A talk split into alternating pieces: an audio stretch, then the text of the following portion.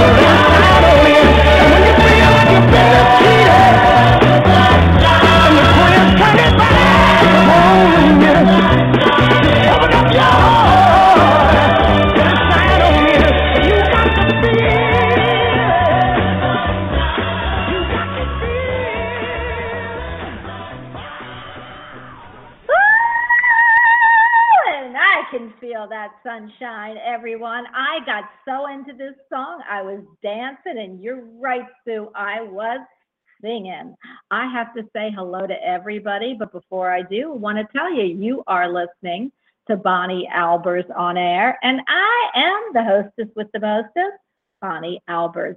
Today we have a fabulous show. I can't wait to get started. I can feel the moon, stars, sun, and planets just starting to sparkle. But before I actually introduce you to my next guest, I do want to say hello to everyone in chat. I know you're out there. I want I'm honored you come. I know you're excited about astrology as I am.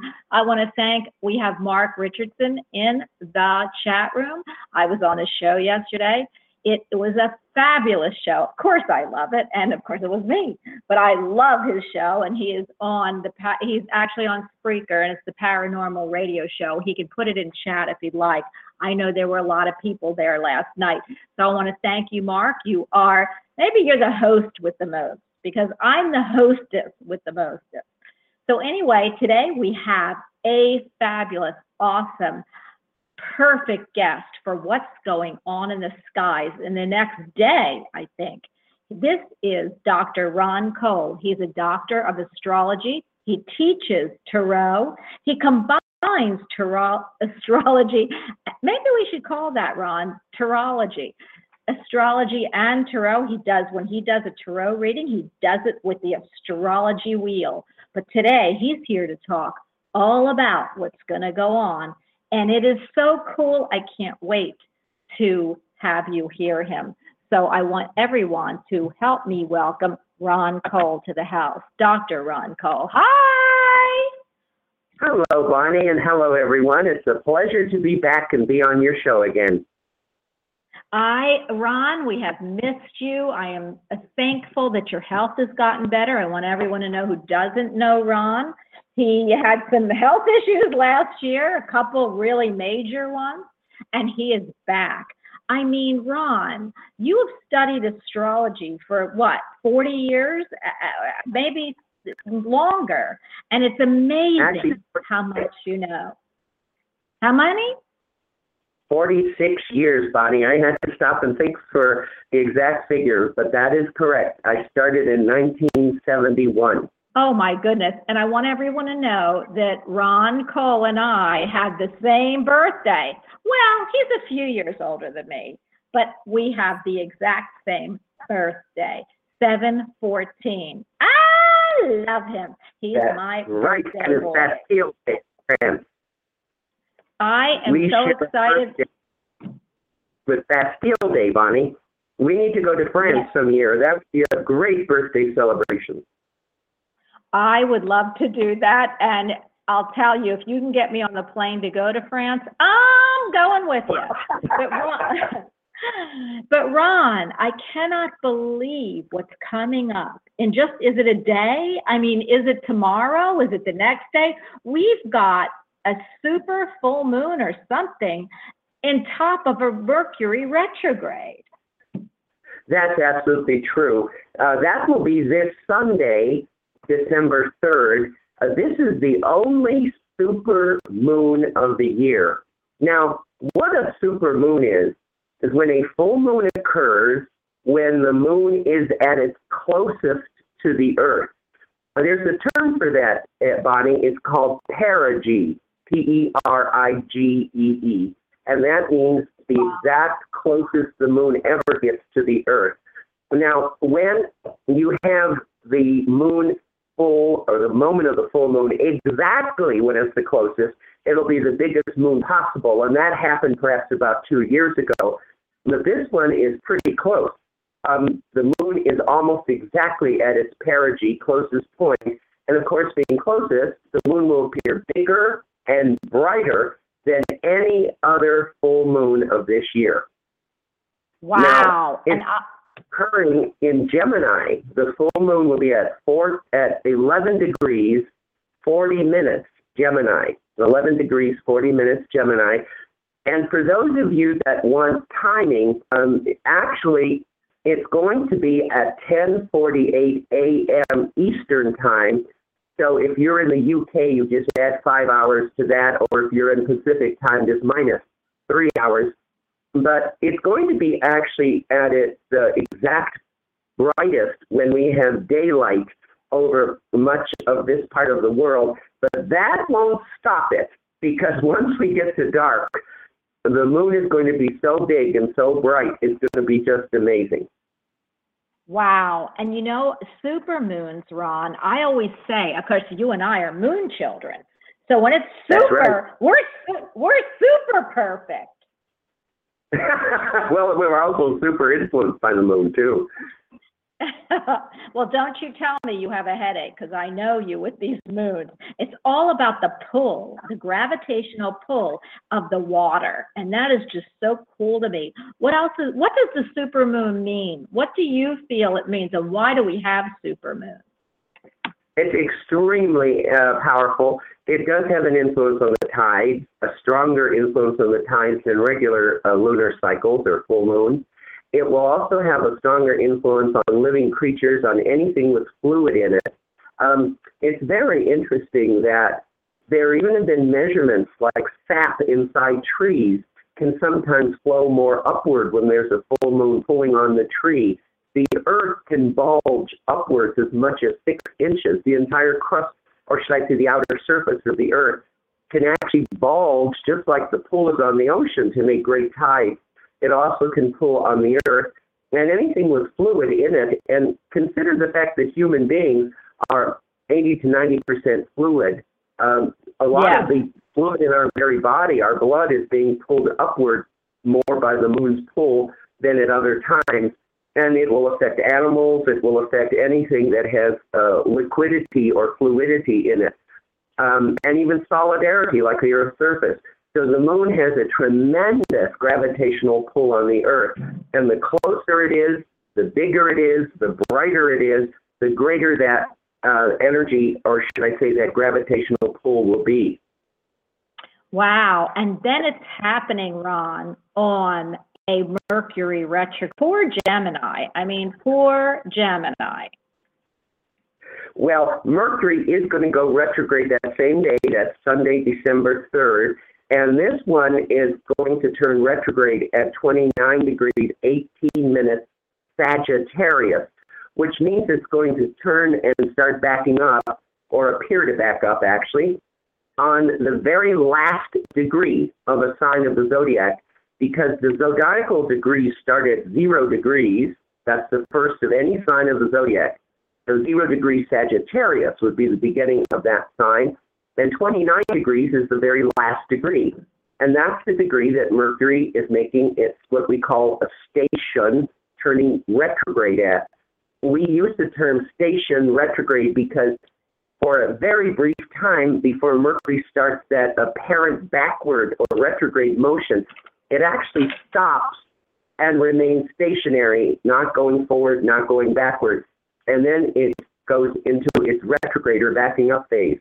And um, this is interesting because the 29th degree, the next notch would be zero Capricorn, 29 degree Sagittarius here, means that Mercury gets right up to the point of entering Capricorn, but backs off and starts moving backwards into the sign of Sagittarius and continues to back up, back up, back up until December 22nd, shortly before Christmas, and then it will stop retrograding. It'll make a station. Again, it won't go forward or backward. It'll just stop.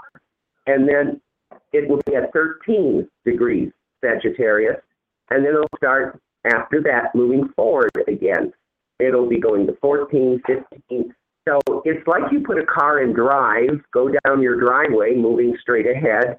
You stop the car, you put it in reverse, you back up down the driveway the same way you had just driven over. You stop before you go out on the road. You put it on drive a third or a second time, and you go forward over the driveway one more time. And that's how a retrograde planet appears in the sky. It'll appear, Bonnie, to be moving forward in the degrees of the zodiac, like uh, it's going to stop at 29 degrees. So it'll be going 25, 26, 27, 28, 29, and not go to zero Capricorn. And then it turns retrograde and it'll start backing up. It'll go 29 degrees, 28 degrees, 27 degrees, 26, so, just like a reverse. Well, Ron, and what does that mean?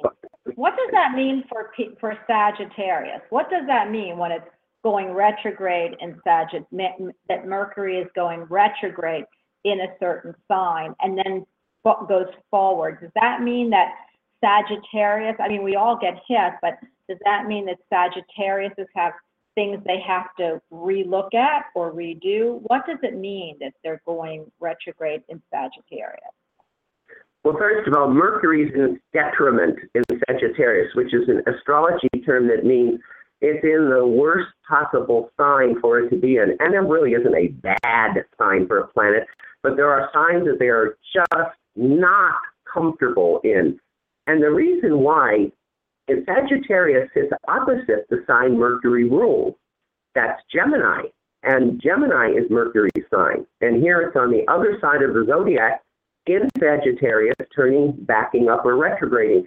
And so, first of all, it's a detriment, which means an uncomfortable sign for it.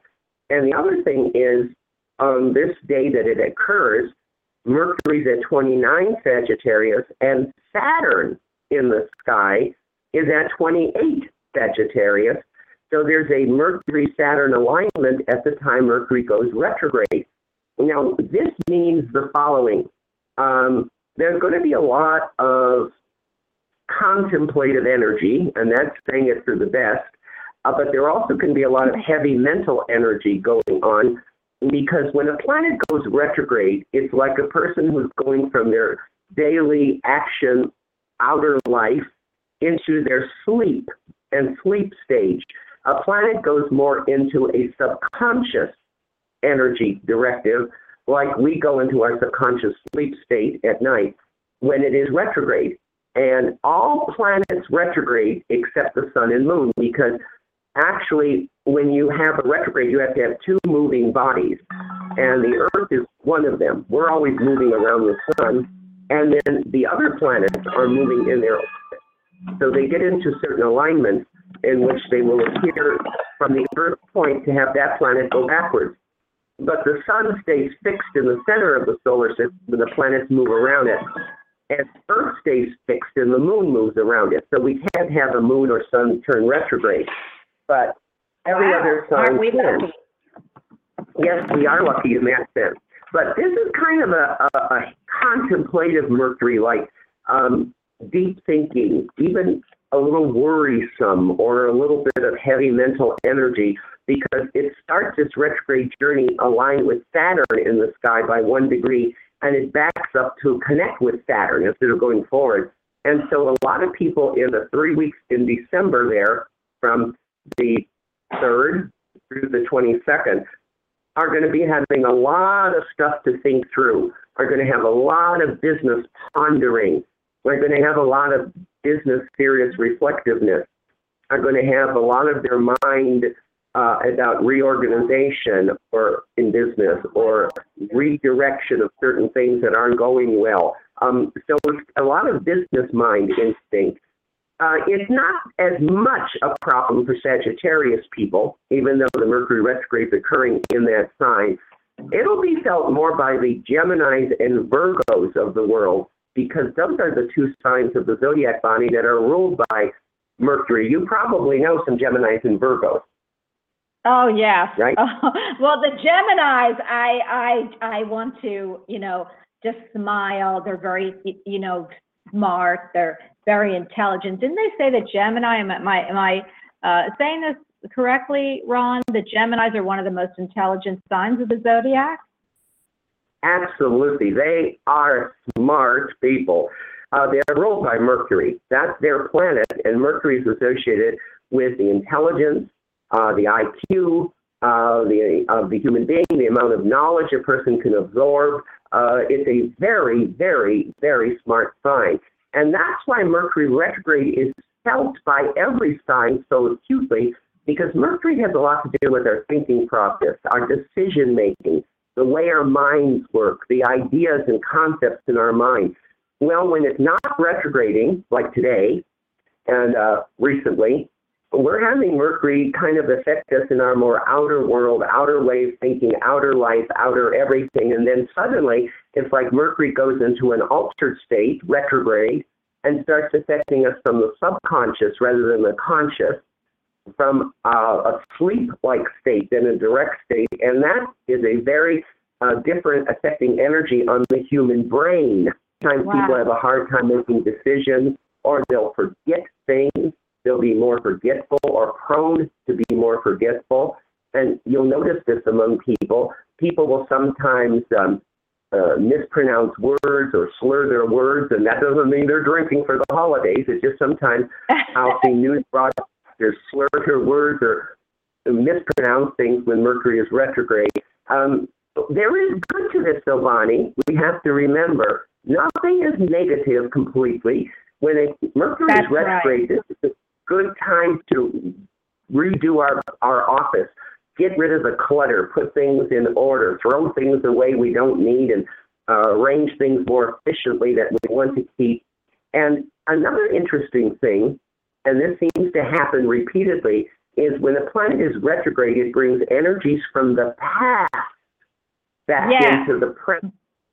And when Yeah. I have visitors tell me about Mercury retrograde, they say old clients they haven't heard from for months and months and maybe even years suddenly all reappear in their life, starting to call them or email them and saying, I'm ready for another appointment, I'm ready for um, your service in my life. So it can bring a repeat of business from individuals we haven't heard from in a long time. And it's not just this retrograde Mercury, it's every time there is a Mercury retrograde. Now, luckily, they only last three weeks, or approximately three weeks, you see. But Ron, Each do, time. do they have a do they have a flavor? Like, you know, I was saying about uh, do they have a flavor? Because what I feel like is when things come back to you, isn't it come back to you? Is it from the last year or is it from the last retrograde? Because uh, Um, you, you it could even be years back.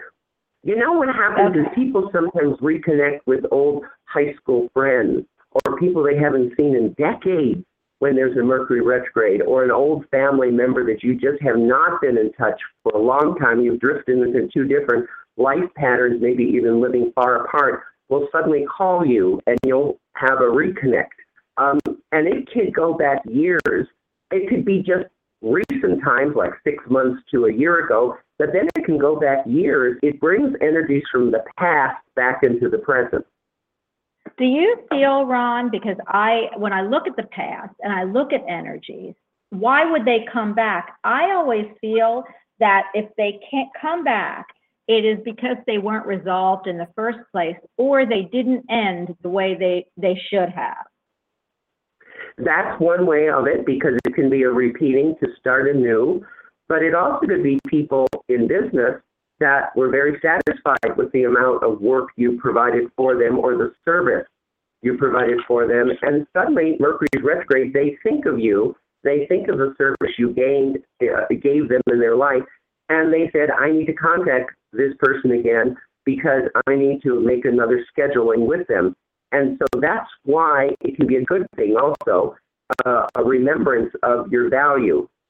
So everybody who does astrology readings, psychic readings, uh, spiritual readings will sometimes find clients that they haven't had in a long time, reconnect with them for another update scheduled appointment. I love that. I was thinking more of the uh, love or the connection. I always think karmically, like the, you know, that the planets and the stars and the moons always, uh, you have a plan and a purpose. As we say, it's that, uh, that life map the minute you take a breath. And when I see a Mercury retrograde, like I looked at, and it's everybody's different. You're absolutely right. I love when clients come back, and and and I think that's a perfect way to look at business.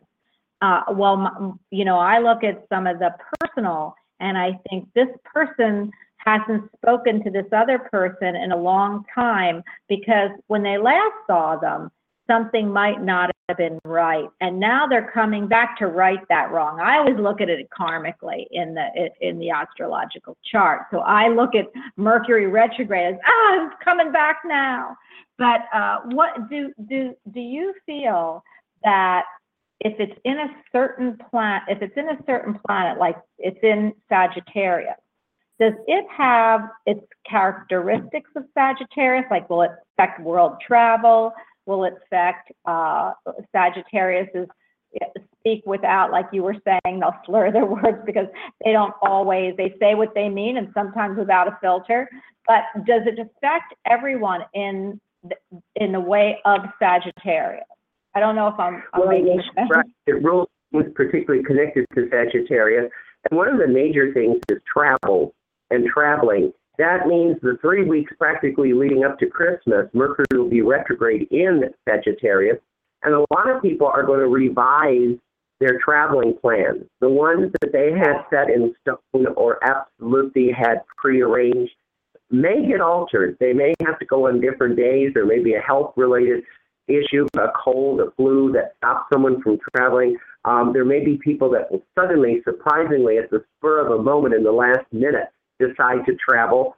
So it can be um, a choppy, wavy type of situation that can affect traveling in the world. And this can also affect uh, traveling devices. It can be more prone for, I mean, I already saw this on the news, and everyone I'm sure has seen it, that American Airlines gave so many pilots the time off that now they're panicking because they don't have enough pilots to fly during the high Christmas volume season. And that's an example yeah. of Mercury retrograde before the retrograde even started. But there could be strikes on airlines. There can be baggage handler strikes. There can be delays and frustration due to weather or other circumstances in flights. And missed flights are more common when there's a Mercury retrograde. And if you drive, you may encounter more traffic jams or more traffic construction or more issues on the road. So it does have a disrupting energy on transportation and traveling. Wow. Well, Ron, what else is going on now that we know about Mercury? I think everyone in the whole world always uses that phrase. Oh my goodness, it's a Mercury retrograde. So I yes, know, I know. a lot of people. I love it. I love That's when I hear part people. of the, the lexicon of the world, the standard statement. Mercury Yes. is retrograde. Um, by the way, just one Yes. more comment. It's turned retrograde at 2:35 a.m. on December 3rd. Now that's Eastern Standard Time. So wherever you are in the world, you can adjust the time zone by plus or minus the amount of hours you are away from Eastern Time to find the exact minute that it goes in your own city. Um, well, there's a very rare time in which we don't have any retrograde. And I know. I, that's amazing. well, 10 planets all retrograde, not the sun and moon, but Mercury, Venus, Mars, Jupiter, Saturn, Uranus, Neptune, Pluto, they all go retrograde. And it's very odd with 10 different energies working that there's a time when none of them are retrograding, when they're all, so to speak, direct or not backing up. Well, we're going to have that as soon as we cross New Year's Day. Starting January 2nd, 2018 through March the 8th, that's over two months now. January 2nd through March 8th, 2018, there won't be any retrograding planets at all in the sky. They're all direct, Wow. as we say. And Well, that now- means somebody born at that time is going to have all the planets working on their conscious, awake, outer world, daily activity pattern. There aren't any planets at the time of their birth that are working through their more subconscious uh, level energy, kind of like us when we're working in day and sleeping at night. Again, that energy when a retrograde is akin to a planet not going to sleep and becoming unconscious, but to go into the more subconscious or inner uh, level of its expression rather than its outer and external expression. And what would So- that date to? What was it going through Pisces? Was it actually going through Pisces? What do you mean, uh, a planet? No, no. Anytime a planet is retrograde, any one of them, including Mercury, it's more like the planet is in its subconscious energy of manifestation more than its outer conscious energy. It's still influencing, and it's still a planet, and it's still powerful, and it could be in any sign of the zodiac. But when it's retrograding, it's more working from its more internal axis. Um, Well, Ron, so what I- we what I have this meant was- phenomenon coming up here in, in, in a month, Bonnie, in which there's no retrogrades for two months. Wow. Well, that's what I meant. What it, it's going through. When? What was the dates that you said? Till March? Uh, it's going to be retrograde January 2nd, starting that day. So there's still one retrograde on New Year's Day, and that's Uranus. Uranus is still retrograde, but on January 2nd, it stops and goes direct. So once that happens, we will not have another retrograde till March the 8th. Uh, actually, March the 8th, there's still no retrogrades, but on March the 9th, Jupiter goes retrograde. So between Uranus going out of retrograde and Jupiter going into retrograde, two months later, or a little over two months, we've got a period of no retrograde. But you know, we have to pay for that, don't you? Because if we have no Yes. Retrograde, there'll be another time coming up in the not too far distant future in which most of the planets are retrograding. And that's going to occur in August of 2018, between August 7th, starting the morning of August 7th through August 17, 10 days, six out of the eight planets will be retrograde. Six out of the eight. Wow. Every So planet will be retrograding except Venus and Jupiter. Those are the only two. So uh, between August 7th through the 17th, Bonnie, that means Mercury's retrograde again, uh, Mars is retrograding, Saturn is retrograding, Uranus is retrograding, Neptune is retrograding, and Pluto is retrograding. well, what does that mean, Ron, for like the people who want to know? What's the difference if eight planets retrograded, six planets retrograded, or one planet retrograded? What does that mean Well, for everyone? I was doing a research project on famous people who are heavily uh, retrograded, is the term we use in astrology, which means that they have a heavy, large number of retrogrades. The average human being has two or three retrograding planets. So that's normal, two or three. That's what most people have. But when you start getting to six or even a few possibilities of seven, you're way on that other outer limit now. And I found that the uh, silent film director Mack Sennett, who did the Keystone Cops and directed some well-known silent movies, especially comedies, he even directed Charlie Chaplin, um, had six retrogrades at the time he was born, just like a child this year born between August 7th and the 17th will have six retrogrades. And what I found is when you get a person with a heavy number of retrogrades, that means usually four or more, but especially six, you got a person who is a real analyzing every detail, looking at every angle, looking at everything from every possibility, and you've got a person who's working deeply within their subconscious. Uh, in his case, he subconsciously set up the scene within his mind that he wanted to film, and he didn't even start the filming until he had it perfectly created, centered, and visualized within his own subconscious self. And then he turned around and manifested it in the outer world. And if there was one thing wrong that didn't have in his vision before he started the filming, one little thing off, he would refilm it again so he had it perfect. And this is what happens when you have a lot of retrograde. Um, you pay great attention to details and you work a lot from your pre planned inner self. Wow. Well, you know what, Ron? This is what that sounds like to me. That sounds like Virgos. I don't think Virgos even need a planet to go retrograde because they're the ones that are so hypercritical, so critical of what they do in themselves. They always want that approval to be perfect, and then they want you to be perfect too, doing you the favor. Well, so that's it. Virgo, does. You know, it does, Bonnie. Now, you might say, well, then, all right, what does it mean when there are no retrogrades? If this is the way a heavily retrograded chart works, what about January 2nd through the March 8th? What kind of personality is that? That's the kind of individual that says, no rehearsal, let's just go ahead and film it straight on. We're not going to rehearse, we're not going to spend time. This is forward direct in all things. Don't pre plan, don't waste time. Let's move on ahead. Let's get this done. Let's get on to the next point. Um, it's kind of a marcher ahead, more outer world dynamo type of person who has this ability to say, I don't need to be spending all this extra time redoing these scenes or thinking it all through or doing rehearsals. And I'm just using a movie example like that. Uh, it would be let's just wing it and go on from there. And that's kind of the attitude they'll take in life. Um, they'll do something sometimes on the spur of the moment. They just go with the flow or they flow with it. Um, they don't sit and deeply ponder things. They are more of an outward action, spur of the moment, one thing to the next thing, to the next thing, to the next thing type of person. Oh, I must Because they're not working from their subconscious, Bonnie. They're working from their conscious outer life.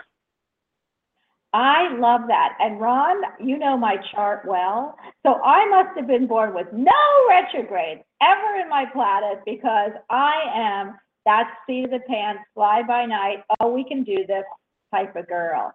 So I I love those. That's going to be an interesting set of of peeps, new souls coming in to this world, and I love that. And that, that's what astrology does. Don't you find that fascinating? Uh, that they, they come in in Yeah. groups like that. Yeah, and, and people often don't think about this. You say, well, I've got a grandchild being born during one of these times, or I'm going to have a family member give birth one of these times. But that's just one birth in the entire world, and there's births all over the world. And that means anyone born from anywhere in the world, January 2nd through March 8th of 2018, will have no retrograde. And anyone in the world born August 7th through the 17th will have six retrogrades. So you're right. In a way, it's kind of like a group energy because it's something that you and anyone else anywhere in the world that's being born during those time periods will share in your individual birth chart. I love that. Ron, before we actually, I, I want to get to the, I want to talk about the skies. I want to let everyone know we are going to get to the callers. When you ask a question, it's got to be a general urolo- urology. I must have urology, which is my I don't do any urology. I'll tell you right now. well, everybody, it's a jo- private joke with Ron and I. My husband is a urologist and he's an astrologist. So I always say, Are you going to do urology? And Ron always says, I can't do surgery, Bonnie, but I can certainly answer planet questions. So, anyway, to let everyone know, we want you to be able to talk to Ron. So, we want you to ask general questions about what you want to know about the sky, moon, stars. He can answer. Uh, he can answer questions because without seeing your chart, he can't give you that private reading. But he does do Well, private true. reading. That's important, Bonnie. If someone says, Am I going to find a job? Am I about to meet my love? I can't answer that because I don't have their chart completed in front of me. And I don't use sun sign astrology. I don't base it just on a Gemini or Capricorn or Pisces. I that's only one point of the chart. That's only the position of the sun. You also have the moon, Mercury, Venus, Mars, Jupiter, Saturn, Uranus, Neptune, Pluto, ascending sign, house cusps, degrees of sign. And so that has to all be looked at. But a question about it is important, especially what we've got coming up here at the winter solstice with Saturn and the Yeah. sun lining up as we come into the new season. That's very interesting and very. Um, do we have a moment to talk about it before we take calls? And I mean only a moment. Yeah, oh, honey, you have as much time as you want because that is important. I don't I, wanna and I wanted to cover of that. But I want to mention this because people need to know this. Um, here's the specifics, and then I'll explain what this means. Saturn is going to enter its own sign of the zodiac for the first time in 27 years on December 20th at midnight Eastern Time. So Saturn enters Capricorn. Uh, December 21st, Sun enters Capricorn at 11:29 a.m. Eastern Time, and that means that's the winter solstice. So when the sun goes into zero Capricorn and leaves Sagittarius behind, winter solstice will occur. So it's at 11:29 a.m. Eastern Time on December 21st. That means the sun and Saturn are both aligned together at zero Capricorn on the day of the winter solstice. Now, there is something called astrometeorology, which uses astrology to look at weather predictions. And Saturn has always been a planet associated with cold weather, uh, sleet, snow, icy winds, heavy winter like conditions. Now, this is the winter solstice for the Northern Hemisphere. And Saturn, in its own sign yet, being the strongest it can possibly be in its own sign of Capricorn, is lining up with the sun just as the winter solstice starts. And as a rule, that should predict a fairly cold winter for many, many parts of the northern hemisphere. Now, already, this hasn't happened yet. This is a month or more away, or three weeks away. And there's already reports in meteorology about this immense cold dome forming over Siberia in Russia, Wow. even now, with the coldest weather that they've ever seen at this time of the year, with 60 degrees below zero Celsius, which is like 78 below zero Fahrenheit. Well, that's just an estimate. Um, and that's even before Saturn has gotten into Capricorn. So not everyone in the northern hemisphere is going to be frozen out, but we're going to tend to find it's going to be a, a colder period between December 21st and March 21st, and more sleet and more snow and more cold winds. And I know some of you don't want to hear that, but that's part of the astrometeorological alignment. Now, on Christmas Day, which is only a few days later, uh, December 25th, Venus will be at zero Capricorn, Saturn is at zero Capricorn, and the Sun is at three Capricorn. There's a triple conjunction in Capricorn Wow. at early, early beginning of Capricorn Christmas Day. So I can tell you right now, there's going to be a lot of discussions about business during Christmas. There's going to be a lot of discussions about money. There's going to be discussions about inheritance. There's going to be discussions about the value of presence, one present versus another. There's going to be a lot of material mattering being discussed and dealt with. And people have to keep their spirits up this time because right before Christmas, we got that Saturn Sun alignment starting the new season. And then on Christmas Day, we've got that triple alignment in Capricorn. Don't let that energy get you down. Don't let that energy depress you. Don't let that energy make you feel alone or isolated or friendless or um, having burdens beyond your ability to handle them because there is a lot of planets that are going to be in Capricorn then. We're going to have the Sun there. We're going to have the Venus there. We're going to have Saturn there. We're going to have Pluto there. And uh, that can be a pretty heavy energy, but that doesn't mean it has to be a bad Christmas. It just means don't fall victim to feel um, this heavy material energy bent that the sky is kind of aligning with. Well, I'll tell you, Ron, I'm so happy you said that because that leads me into next, uh, and, and, and I will tell everybody at the end of the show, but we're not going to let you be depressed. We're not going to let you think that you're alone because we know, and, I, and I've been saying this on many shows, that family and friends can be anything. I know people who talk to crystals and they get answers from them and they get healing. They talk to pets. They go to shelters and, and stay with, you know, animals also that don't have a home. So, and they, uh, they have friends can be really their family. So I always say, and this is me, if I ever get lonely, which I never do, but if I did, I would go to Starbucks, sit outside and watch all the people. Half of them talk to you anyway. If that's the case, Starbucks on Christmas, guys, and there'll be plenty of you there. Okay, Ron, what else is going on in the sky? Um, yeah, there is one more thing that's really important. The planet Uranus, which stays seven to almost eight years in one sign of the zodiac, is about to change into another sign. And this is happening in a little less than six months. Uh, Uranus has been in Aries since May 28, 2010. So it's been in Aries over seven years now. And on May 16, 2018, it's going to move into Taurus. And this is the first sign change in Uranus in seven to eight years. Uh, so it's going out of Aries.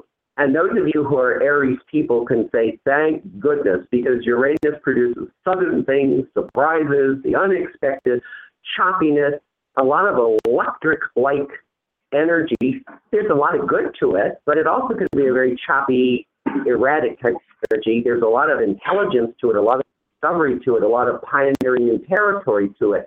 But it's now switching its energy out of Aries into Taurus, and it'll be in that sign for seven to eight years in the future, starting on May 16, 2018. And that's the only sloping far from the sun outer planet that's changing signs.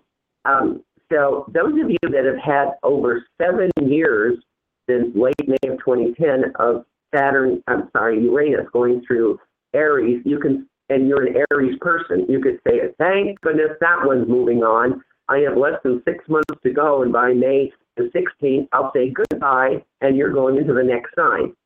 Um, now, Wow. it may and touch back into uh, late, late, late Aries, but don't let that bother you because it's already made this sign change into Taurus.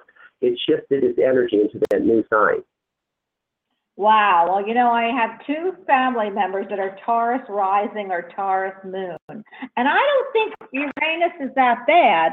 I always think Uranus is is the planet not, you know, you're the astrologer, so maybe I'm wrong because you know I could be, especially in astrology. Um, I I always thought Uranus was the planet of surprise, of sudden change, which I always like.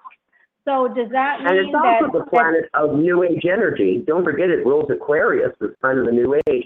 So it's inventions, it's old habits, it's shedding your old skin and becoming a whole new free person. It's freeing yourself up from limitations.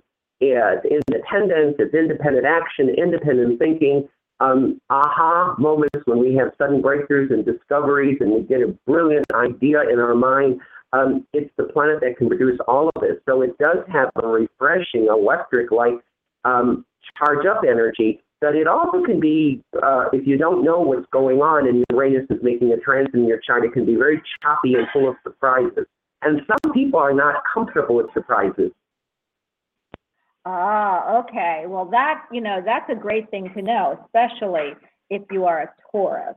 And I love that. And I can't wait for Tauruses to have that Uranus in there. Although, like I said, I have two family members that are arising in a moon, and oh gosh, you know, I hope things go better for them. But what what else do you see, Ron, coming up? I love the weather change. Do you see? So you feel that we're going to have a colder winter than we now? We're in. Florida. They're telling us differently in Florida. They're saying, oh, we're in a La Nina period, so expect a warm winter, expect warmer than average weather, and expect it to not get as cold. So everyone will say, well, there's a direct contradiction right there. Now, that's why I said it can be parts of the northern hemisphere. We can have tremendous cold, but the cold may not one after another march straight down to Florida. It can get close and then be diverted.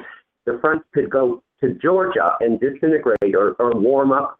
But what happens is everybody above us, or especially in the further north you are, will tend to have uh, an incredibly cold winter. And that also means that the southern hemisphere is entering its summer on December 21st. And with that Saturn sun alignment, they'll have a cooler than average summer. So those of you listening from the southern hemisphere, uh, expect this summer to not necessarily be over. Uh, well, you'll have a few days of hot weather, but you're not going to have the, the regular hot, warm summer. Well, you know what, Ron? I've got to tell you, and then I'm going to have to pick up a couple guests because you've got so many people that want to talk to you. And Kelly, I'm going to let you on first because you've asked to be put on. But I've got to tell you this, Ron. I bought a faux fur coat. Okay, now you know I live in Florida, but I bought a faux fur coat because I'd never wear fur to go to Kentucky because you told me that they were going to have, or that the the the, the top half might have a, a more colder uh, air than usual. And I hope so because this is a thick faux fur coat and I need to wear it. So I did buy one for the extra cold. Anyway, I am going to put on Kelly because she is just wanting to talk to you, Ron. And unless there's anything else you want the people to know very quickly, I'm going to put Kelly I on. just one more comment. Yesterday, the 29th of November, Pluto used its discovery point for the last time. And uh, this will only take a second. Pluto was discovered February 18th, 1930, and it was at 17 degrees 46 minutes Cancer. Well, three times this year, present year 2017, it was at 17 degrees 46 minutes Capricorn, opposite the point it was at in discovery. That was January 24th, near the um, uh, president inauguration. That was July 24th, and it was yesterday. So Pluto still today is opposite the point it was at when it was discovered. That's why this has been a very intense year, weather-wise and costly weather-wise for weather damages. And it's been a very intense year in so many ways all around the world because Pluto is opposing the point it was at when it was first discovered in the consciousness of the world. 17 degrees 46 Cancer back then, now it's at 1746 Capricorn. That's not going to happen in 2018. It's already going to be past that point, and it's going to be moving 18 degrees, 19 degrees. It'll be moving away from that opposition. So we are in a really intense period right now because we just had Pluto go opposite its discovery point for the third and final time this year. Well, what does that, does that, good, by the way, this could be good for research. This could be good for discovery. This could be good for forensics. This could be good for um, many, many things. But we're in a very uh, powerful, intense period. It won't be quite as intense. It'll lessen up a little bit in 2018 because we won't have Pluto opposing Pluto. Well, do you feel like maybe we'll miss the nuclear attacks that everybody says that we might have from North Korea? Maybe that's what I got a little nervous when he sent up that really serious rocket just in the last couple of days. And I'm thinking, oh my gosh, the 29th is going to, that's like a day or so afterwards. I hope we don't start taking a reaction to it at right now because we've got a Pluto Pluto opposition, and that can be an aggressive action type of uh, timing. It can also be a very warlike timing. But we're moving away from that. We're now one day past it, and every day and every week and every month we continue on. We're not going to have Pluto opposing itself. It'll be weaker and weaker, and get, it'll go deeper into Capricorn, and this won't be reoccurring. Wow, I love that. I hope, you know, I just want to tell everyone peace on earth, goodwill to everyone. And, you know, that's the whole purpose of our souls. I don't know whether we're here to learn that, we're here to emit that or emote that, we're here to feel that, but for some reason we we can't get it right yet. So I know we've got what how many years do we have, Ron, to that the Aquarius age is? Two thousand eight hundred Oh, years? ages 2,000 2,160 years, and we've only had about 60 years of Aquarius, so we've got 2,100 years to go. Um, and Maybe we'll learn thing- it by then. Oh, we sure will, or during the timing of that 2,100 years. Um, the reason why we've had this hashtag Me sexual um, scandals and people being revealed sexually for the things they've done is because of Pluto opposing itself. And that's been an intense part of this year. It's been going on for weeks now. That's been part of the revealing of Pluto. It's called the Great Revealer. And it's been revealing people's past sexual actions that have been inappropriate, and it's come back now to affect their present life. You know, I, I'm so glad you brought that up, Ron, because you're right. Pluto is a sexual planet because it rules Scorpio. And Scorpio is That's a very right. sexy planet.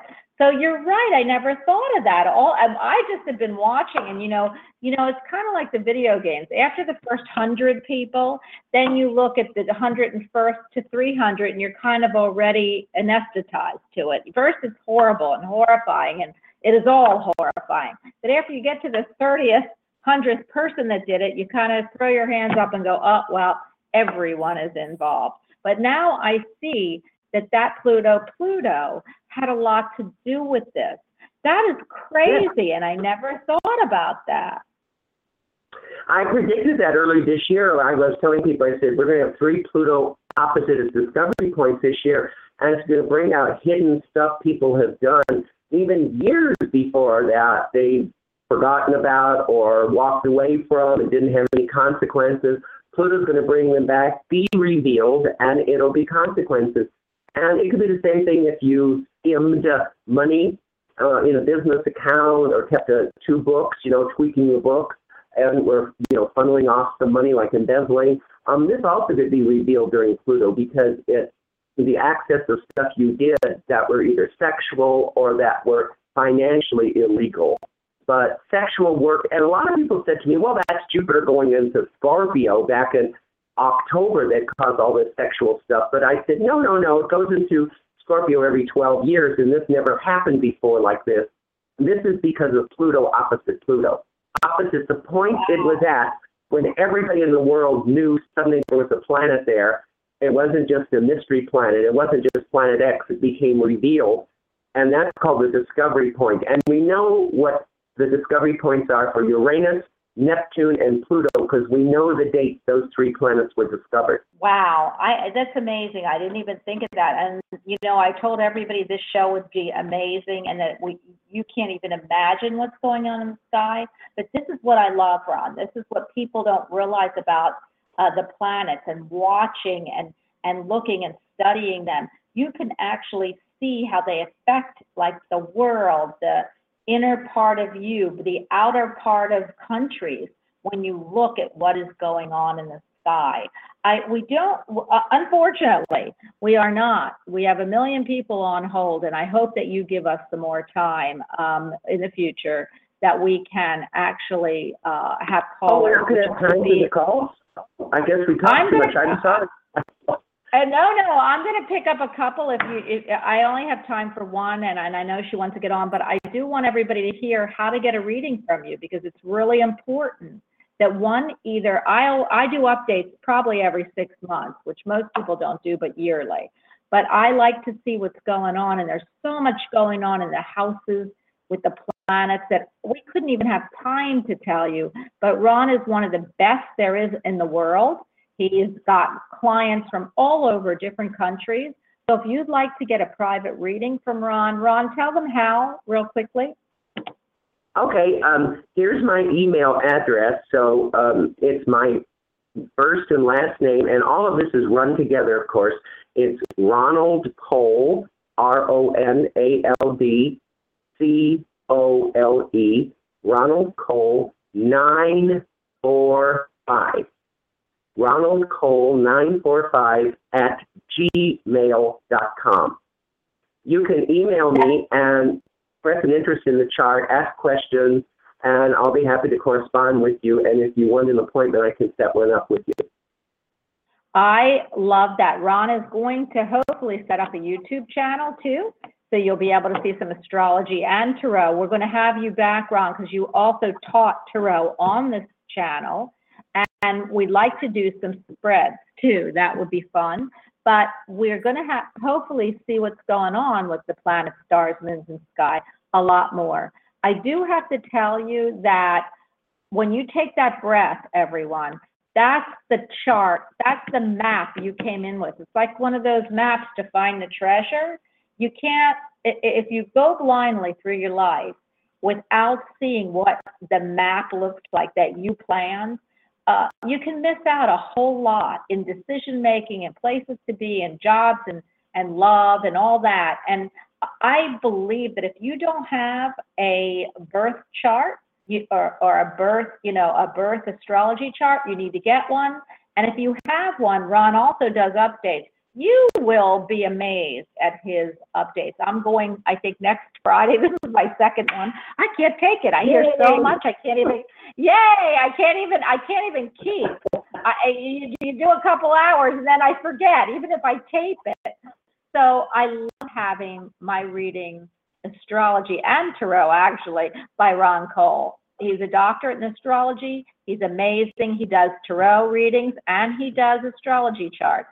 Please get a hold of him. I don't say this lightly because I use them.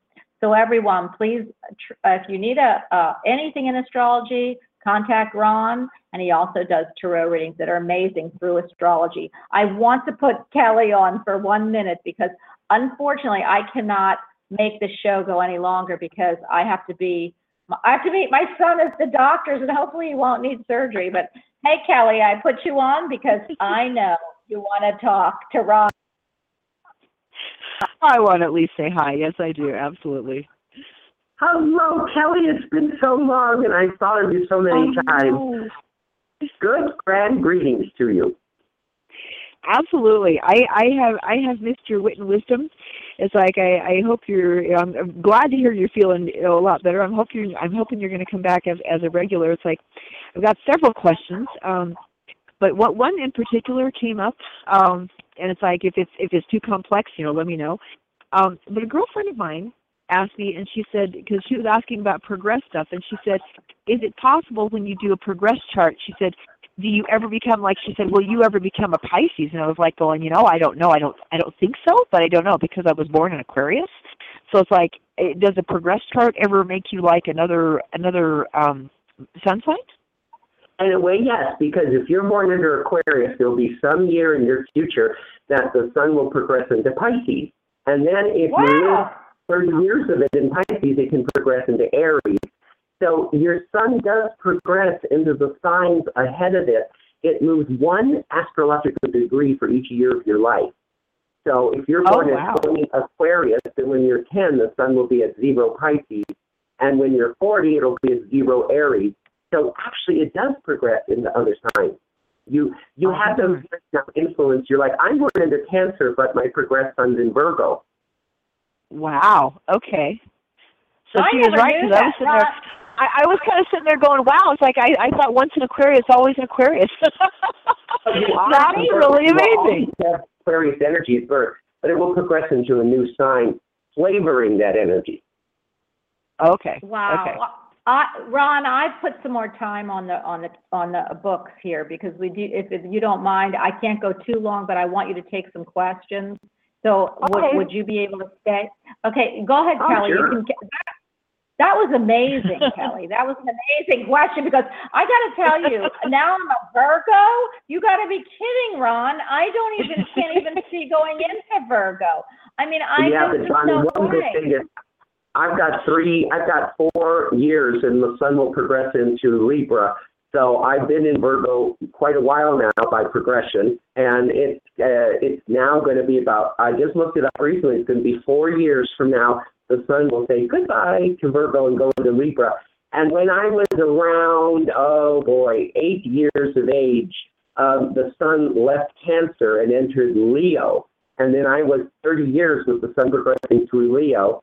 And now it's progressed close to the ending of Virgo, and then it'll go into Libra. So what happens is it flavors you every every one of those times that it changes. Every Right. cancer, Oh, my. if they live to at least be age 30, every cancer will reach uh, the progress sun going into Leo because that's the next sign. And the older Okay. you live, the more you can progress into other signs.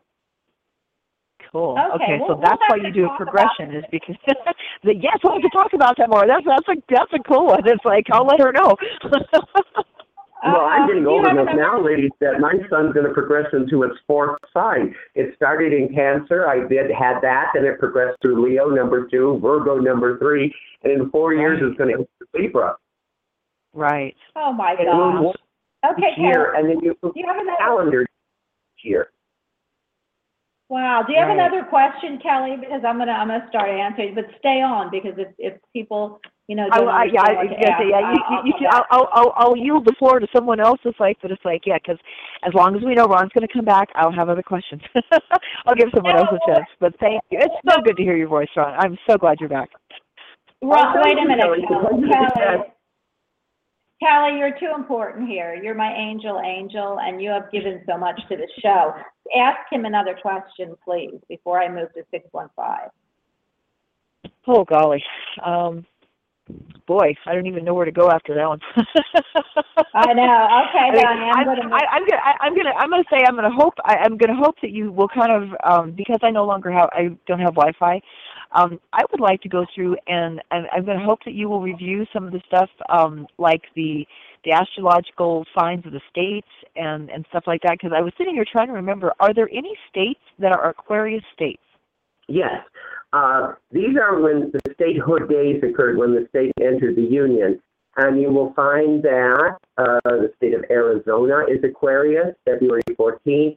And it shares its, its birth date, so to speak, with well, the state of Oregon. Oregon is uh, February 14th, but it's in the 1880s, where Arizona was 1912. So that's the second Aquarius state.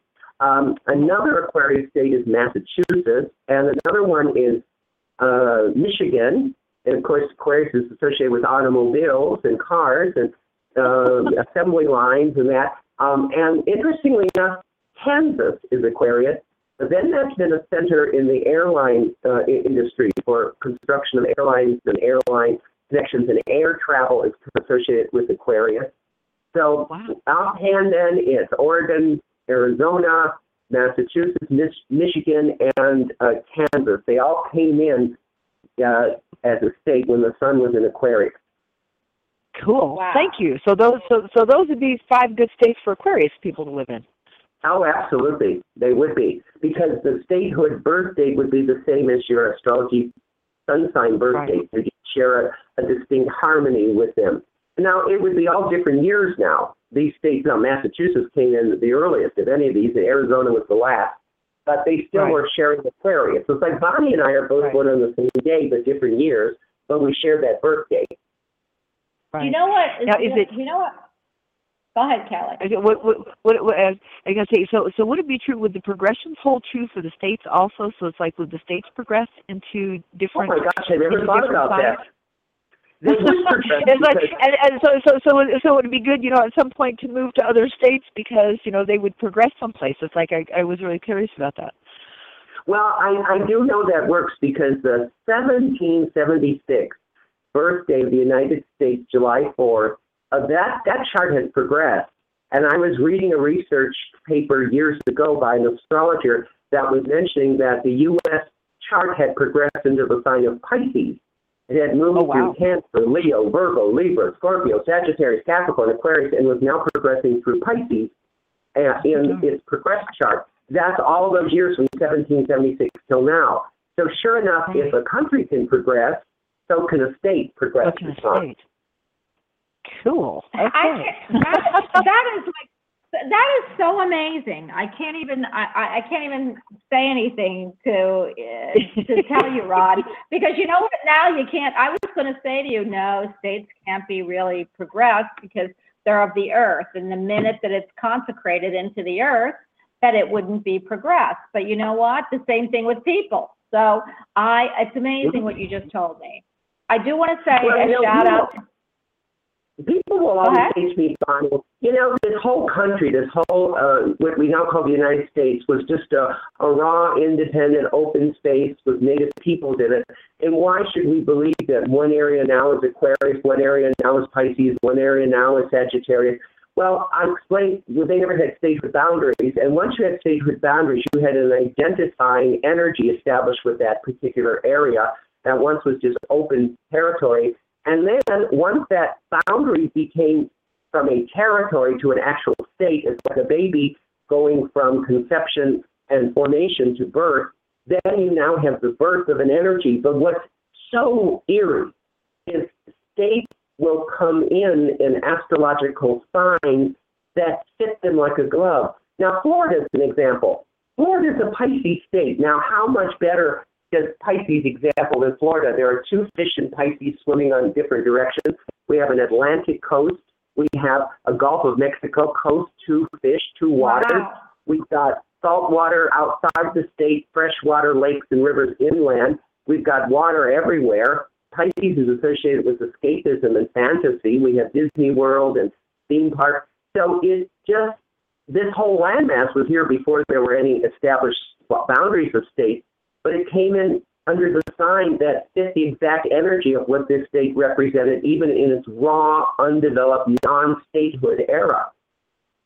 Wow, I can't. I that's a, I mean I I I can't. That's why I'm telling you, astrology to me is so fascinating. I I can't even um, it, it's just and Kelly, you do you know Kelly does those Atlantean life and birth cards here on the show, and it's about planets and planetary days. So I just think that astrology is you know it's the bomb. I only wish I knew more about it. I, I I, I, I always spout it, but I am not a I'm a novice versus a uh, a doctor, and I am so happy to have you. Ron's a master. Kelly, I, Come on. yeah, he's a master. Absolutely. Well, he's a master. He's got his doctorate in astrology. But you should hear. Let me right. tell you guys. You should hear about um, about his. Um, you should hear about the, to do a astrological tarot reading with him it is amazing. Kelly, can you take this call and talk to Ron? I've got to take this call and I don't want to, I don't want to hang up. So can you talk to Ron? All right. Ron, I will be right back, guys. Alrighty. Okay, so we can talk. well, you know, I mean, and that, and then that that leads me that leads me to one other question. It's like, um, and and I don't know that anybody's going to have the answer, but it's like, so do we have a planetary birth date also? I mean, and how how could you figure that planetary oh, birth that's important. That's the most important thing of all. The moment we take that first breath and we're an independent living being, we take the exact moment of time on the clock that that first breath occurred. And we take the date, month, day, and year, and we take the location on the Earth's surface that we are at. And you set up a chart for the exact sky conditions at that time. Now, I don't know if you've ever thought about this, Kelly, but it became quite an astrological understanding to me. Whenever a child is born, the child is in charge of that birth, not the doctors, not the mother. right. Father. Everyone will argue with that, going, What do you mean? Um, the child's in charge. Well, people don't stop to realize it's going to be that child's birth chart for their entire living life. So Right. people say, well, my doctor instituted a cesarean, or if they activated labor, or the child was late, or the Right. child was early. It's, there's no such thing. Child born and took that first breath at the exact moment of time they were supposed to be born. And whether we think we tweaked it with cesareans or other times, the child would not be born and take that first breath until that I'm timing is right. I'm back, No. guys. All righty. I'm back, and I got to tell you, this is reality radio. I have a kid that's in college who can't, who hurt his foot, who I'm taking to the doctor, and that's who was on the phone. I, he's on his way to the doctor. So again, I'm going to pick up. I've got about 15 minutes, um, and I want to pick up some other callers. But I can't believe the questions you asked, Kelly. I mean, you are just amazing yourself. I've I had mean, these months are to great think about stuff. We've had a long time since Ron's been here. It's like I've had stuff rolling through my brain for a long time. Ron, I think that's your cue that you need to come back. Okay. Well, I'll be very happy and honored to come back. It's always a pleasure to be on this show. cool. Oh, I I love that, Ron. All right, I'm going to pick, stay stay stay tuned, Kelly. I'm staying. So, oh yeah, um, just meet me. All right, honey. Okay, I will. I, what can I ask a question? Did I barge in on an answer, Ron? You were giving her because you Anytime, can and please, continue. especially if you have a psychic hunch or a sense of wanting to need uh, to make something clear, please, please feel free to come in. Okay, I will. Well, are you talking about me? Yeah, didn't you say, Yeah. can I come in at any time to make a comment or things? And I said, sure. And he said yes. Oh, I was. Oh, It was yeah. you too. I- Come well, oh, honey, I would. I would absolutely. You know me. I don't shut up. I just was saying I'm back because I I had stepped out for a second. So Oh, is that um, what I you're will. referring to? Okay, I'm Yes. sorry, I misunderstood. and there's an Yes. early Mercury retrograde misunderstanding. Steve. Well, yeah. Let's hope it's just this because I can only I can only hope that we're going to be okay with this one, Ron. But I I do want you to all know that Ron does do. I mean, Ron. I, Kelly, you got to see his. He does like a astrological wheel with a tarot card. So we're going to try to bring that. I know it's Cool. it's tough to see it, but we're going to try to do something with that. Ron, I am going to move to the next caller. So Kelly, hold your, you're the chariot, hold your horse rein. Okay, hold on. She's a chariot, Ron. You know, she's got those reins in her hands. So one five, you are on with Dr. Ron Cole, anything astrology. Hi. Hi, this is Lynn. Hi, everyone. Hi, everyone. Lynn. Hello, Hi. Hi. How are you? Oh, I'm doing really well. Thank you so much. Um, on January 5th, 1956. And um, I'd like to know well, I am supposed to be a Capricorn, but it's really odd that um, I I feel more more airy. I feel I don't really feel like um like an earth person. I don't know why. But um what do you think about that, uh, Ron? Um, Well, what's also interesting, Lynn, is a thing that has profound influence on us is the rising sign or ascendant when we are born. That's the astrological sign that's on the eastern horizon in the birth city at the time we take our first breath. Now, what that means is the Earth is always turning and it's always bringing some part of space over the eastern horizon into the sky overhead and it's also taking things in the sky overhead and dipping them down below the horizon on the west. But the eastern horizon is important, and in 24 hours, every one of the 12 signs of the zodiac will rise sometime in that day and night period. So it is very possible that at the time you came into the world, Aries was rising, and you may have that strong identity with that sign. because it is the ascending sign or rising sign, which interestingly enough, Lynn, until about 100 years ago, was the most important thing in all the previous centuries of history of astrology. They never talked about their sun sign like yours would be born under Capricorn in early January. That wasn't talked about. The sun was kind of looked at as just like one of the rest of the planets. What they talked about was what's coming up over the horizon when the child was born. And um, and it changes because one sign will stay on the horizon from beginning to end for only about two hours, and then the next one will come, and then that'll stay about two hours. So it can vary, and many, many people say, I'm not really a Capricorn, or I'm not really like the a first the Sagittarius, but I'm this other sign, and you find out that they either have a lot of planets in that sign, a lot of planets ganged up in that sign, or that was their rising sign, and that's why they have their personal uh, identity with it. That's why they feel like that. That's why they express that energy so strongly. And that's why you can't base astrology. Just your question, Lynn explains it. You can't base it on sun signs alone because you could line up 10 Capricorns. The only thing they share in common is the sun in Capricorn, and they have everything else different in their chart. And it's those Yeah. differences that can make people different. That's where the skeptics try to trip up astrologers. They'll try to line up 10 Capricorns and they'll say, none of these people are the same as the others. And, you know, you might say uh, these descriptions in the sun sign column say Capricorns are having all of this happening to you today. Well, actually, everybody's got an individual chart and everybody's got a moon and Mercury and Venus and all the way through Pluto. And they all have different rising signs, and that will color them in different ways. Wow. So, I if love that. Yeah. that- I hope that that, I hope that can- made, yeah, I Don't hope let that made anyone sense to you. that I know three Capricorns, they're all different. Well, of course they're different. They have different ascendants. They have different planetary patterns. They only share the sun and Capricorn. It's the one thing between their charts. So Awesome. don't you worry. Yeah, don't you worry. You got that air going somewhere, girlfriend. So, uh, uh, Thank don't- you. Lynn, I can tell you, you got some Aries placements there to feel strong Aries, or a very prominently placed Mars, which is the ruler of Aries. Wow. Oh, yeah. He is awesome. so I love good. that. I, I, you know what, Lynn? Thank He is you. so. yes. You're welcome. But he is so good. Um, he not only if I told you all the things he does, he's a hip. He he does. Uh, we call it mind control, but it's it's actually it was a system. He actually does past life regressions. He's a clairvoyant Oh. medium.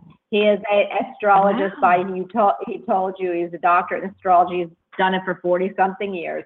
This man is so connected. When he tells you you're something, you could take it to the bank, girlfriend. So I am oh, going to Wow. put you on hold and move to the Okay, next thank call. you. Thank you, Ron. Thank you. Thank, Thank you you, so much.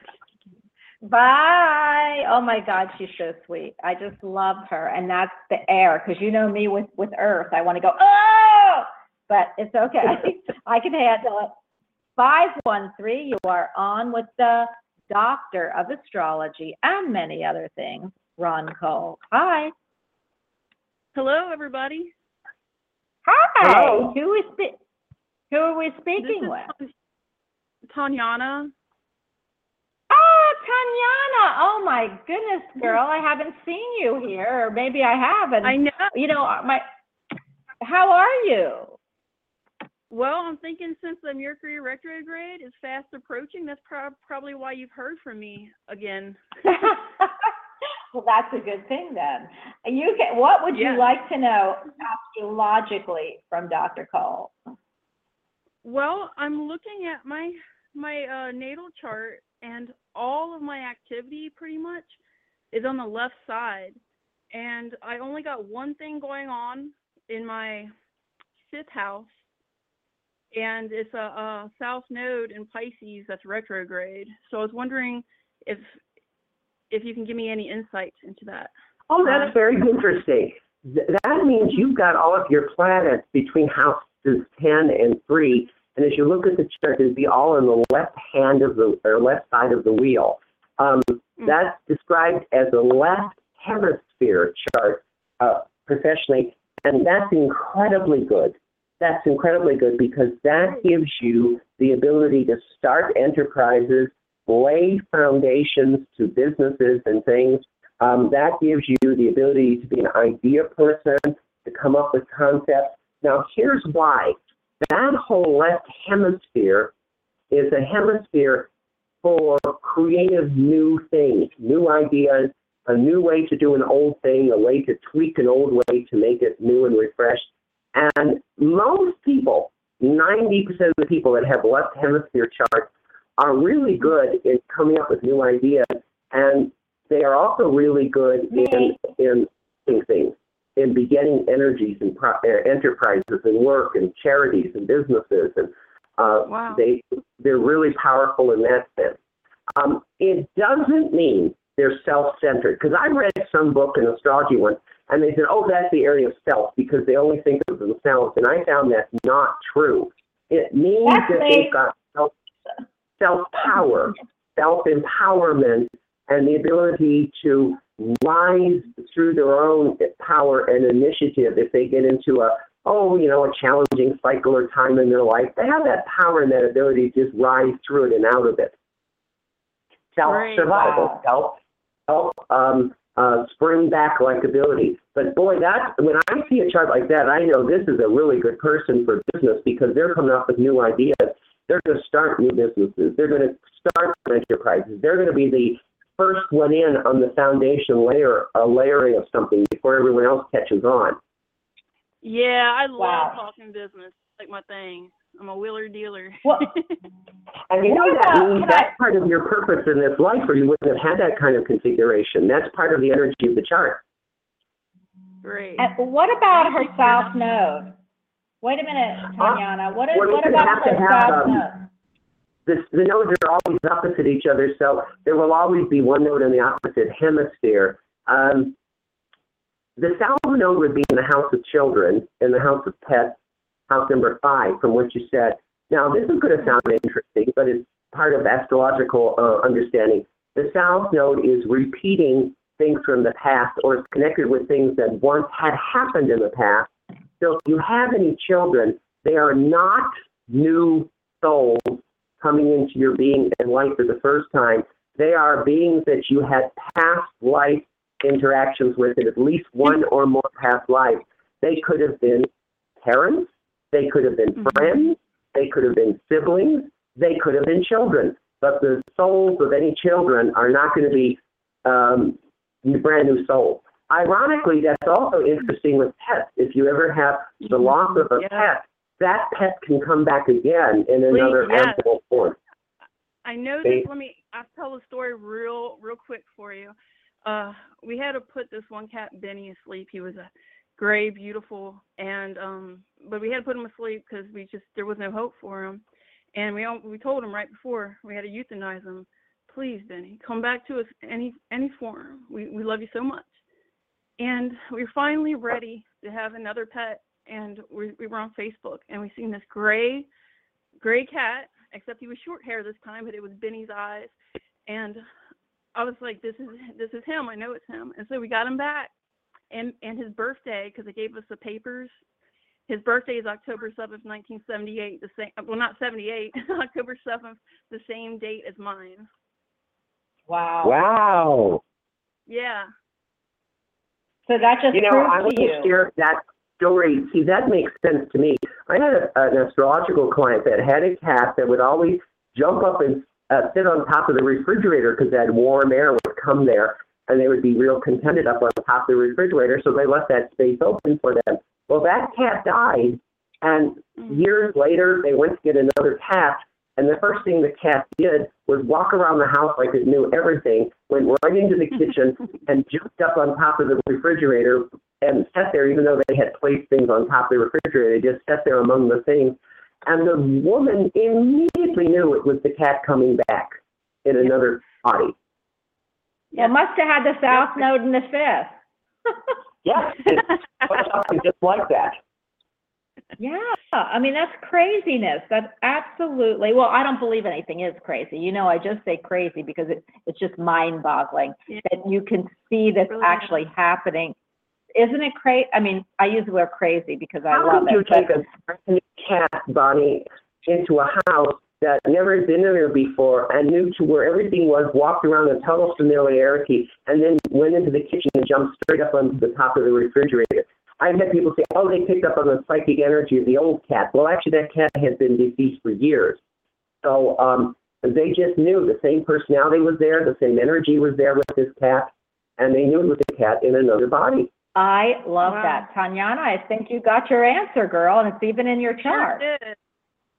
Sure did, and thank well, you so much, all of you. Thanks, thank you. Oh, you're so welcome. I love when you're on the show, so feel free to call back. Uh, Ron will be coming and making a whole lot more visits. He used to be here every week, and then he, he his house took a little bit of a of a dive. So now uh, we don't have shows on every week, but he will be back at least a couple times a month because I can't take it when I don't have an astrologist. So I am really excited.